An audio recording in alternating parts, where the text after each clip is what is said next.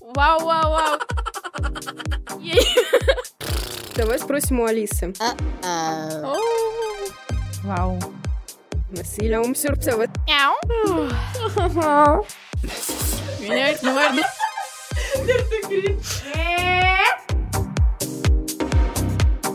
Всем привет! Вы слушаете подкаст «Нет слов, одни эмоции». Меня зовут Лера. А меня Максим. И мы, И мы подростки. Сегодня у нас в гостях наша одноклассница Аня. Аня, привет! Привет-привет! Наверное, вы интересуетесь, куда делась Кира? Она в карцере. За плохое поведение. Ну ничего, бывает. Бывают в жизни огорчения. ОГЭ не сдала. Сдала. сдала. Сегодня мы хотим поговорить с вами на тему эмоционального интеллекта. Что же такое эмоциональный интеллект? Эмоциональный интеллект — это способность перерабатывать информацию, содержащуюся в эмоциях, определять значение эмоций, их связи с друг с другом, использовать эмоциональную информацию в качестве основы для мышления и принятия решений. Эмоциональный интеллект включает в себя идентификацию эмоций, управление своими эмоциями, управление чужими эмоциями, Если вы осознаете и умеете отделять эмоцию от себя, то сможете контролировать и корректно ее проявлять. Этот навык особенно важен для людей, чья профессиональная деятельность связана с общением. Распознавание, идентификация эмоций собственных и других людей, выражение эмоций является базовой способностью эмоционального интеллекта. Как только мы распознали свою эмоцию, важно ее назвать, дать ей имя.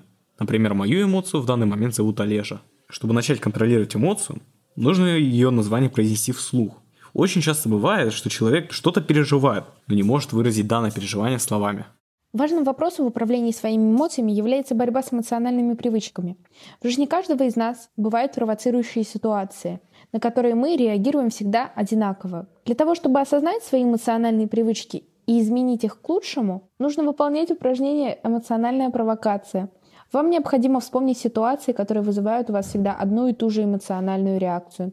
Например, болезнь близкого человека всегда вызывает у людей страх или панику. Очередь в кассу в магазине вызывает злость. Следует записать пугающие, раздражающие и огорчающие ситуацию в таблицу после того, как вы запишете все свои эмоциональные привычки. Подумайте о том, как иначе вы могли реагировать на провоцирующие ситуации.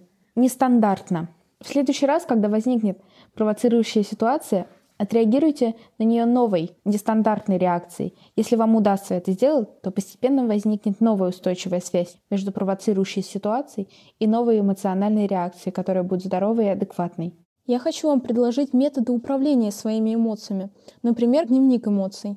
Дневник эмоций можно вести как в электронном виде, так и в письменном. Регулярное ведение дневника эмоций помогает отслеживать свои эмоции за день, проанализировать, какие из них возникают чаще всего и преобладают над другими. Позволяет увидеть, что именно приводит к возникновению тех или иных эмоциональных переживаний. Или три будильника – Развитию навыков, осознание и понимание причин эмоций в текущей ситуации помогает выполнение упражнений. Вам необходимо завести на день три будильника. Каждый раз, когда звонит будильник, вы задаете себе два, иногда три вопроса. Что я сейчас чувствую? Из-за чего я это чувствую? Можно задать дополнительный вопрос, который направлен на активизацию способности управлять эмоциями. Что я могу сделать, чтобы облегчить свое эмоциональное состояние? Ну или квадрат дыхания. Справиться с волнением и злостью помогает дыхательная техника квадрат дыхания. Дыхание осуществляется на 4 счета. 4 счета вдох, на 4 счета пауза, на 4 счета выдох, на 4 счета пауза. Изменение эмоционального состояния наблюдается после двух-трех раз выполнения данной техники. Также хочется поговорить про управление эмоциями других людей. Но сначала мы должны научиться понимать эмоции других людей. Тут нам поможет такое определение, как эмпатия. Эмпатия — это способность понимать эмоции другого человека с помощью вербальных и невербальных средств общения. Эмпатия — это способность понимать чужие эмоции. К примеру, с помощью голоса, интонации, жестов, выражений лица, тембра голоса. Помните, мы говорили с вами об этом в прошлом подкасте? Да. Ну, вроде как. У меня амнезия. Нам тогда еще в подвал подкинули книжечку Пола Экмана. Помнишь? Слушала. Я-я. Понять чужие эмоции можно, опираясь на разные характеристики. Например, явно высокий голос говорит о радости или заинтересованности в разговоре. Мягкий и приглушенный голос говорит о печали или усталости. Быстрая речь говорит о взволнованности, страстном желании убедить или уговорить собеседника. Медленная речь говорит о высокомерии, усталости, угнетенном состоянии вашего партнера. Прерывистая речь в первую очередь говорит о неуверенности. Лаконичная и решительная речь говорит о явной уверенности вашего партнера. Нерешительность в подборе слов также говорит о неуверенности в себе. Умолкание или скупость в словах иногда говорит о обиде. Максим, помнишь, мы разбирали с тобой ситуацию, когда я скрестила руки? Ну да, закрылась. Это тоже одно из средств понимания чужих эмоций. На сегодня все. Мы вам рассказали все, что мы хотели. На этом наши полномочия как бы все. Окончены. Дня пока. Ставьте лайки, подписывайтесь на нашу группу ВК. Буэнос диас, детка.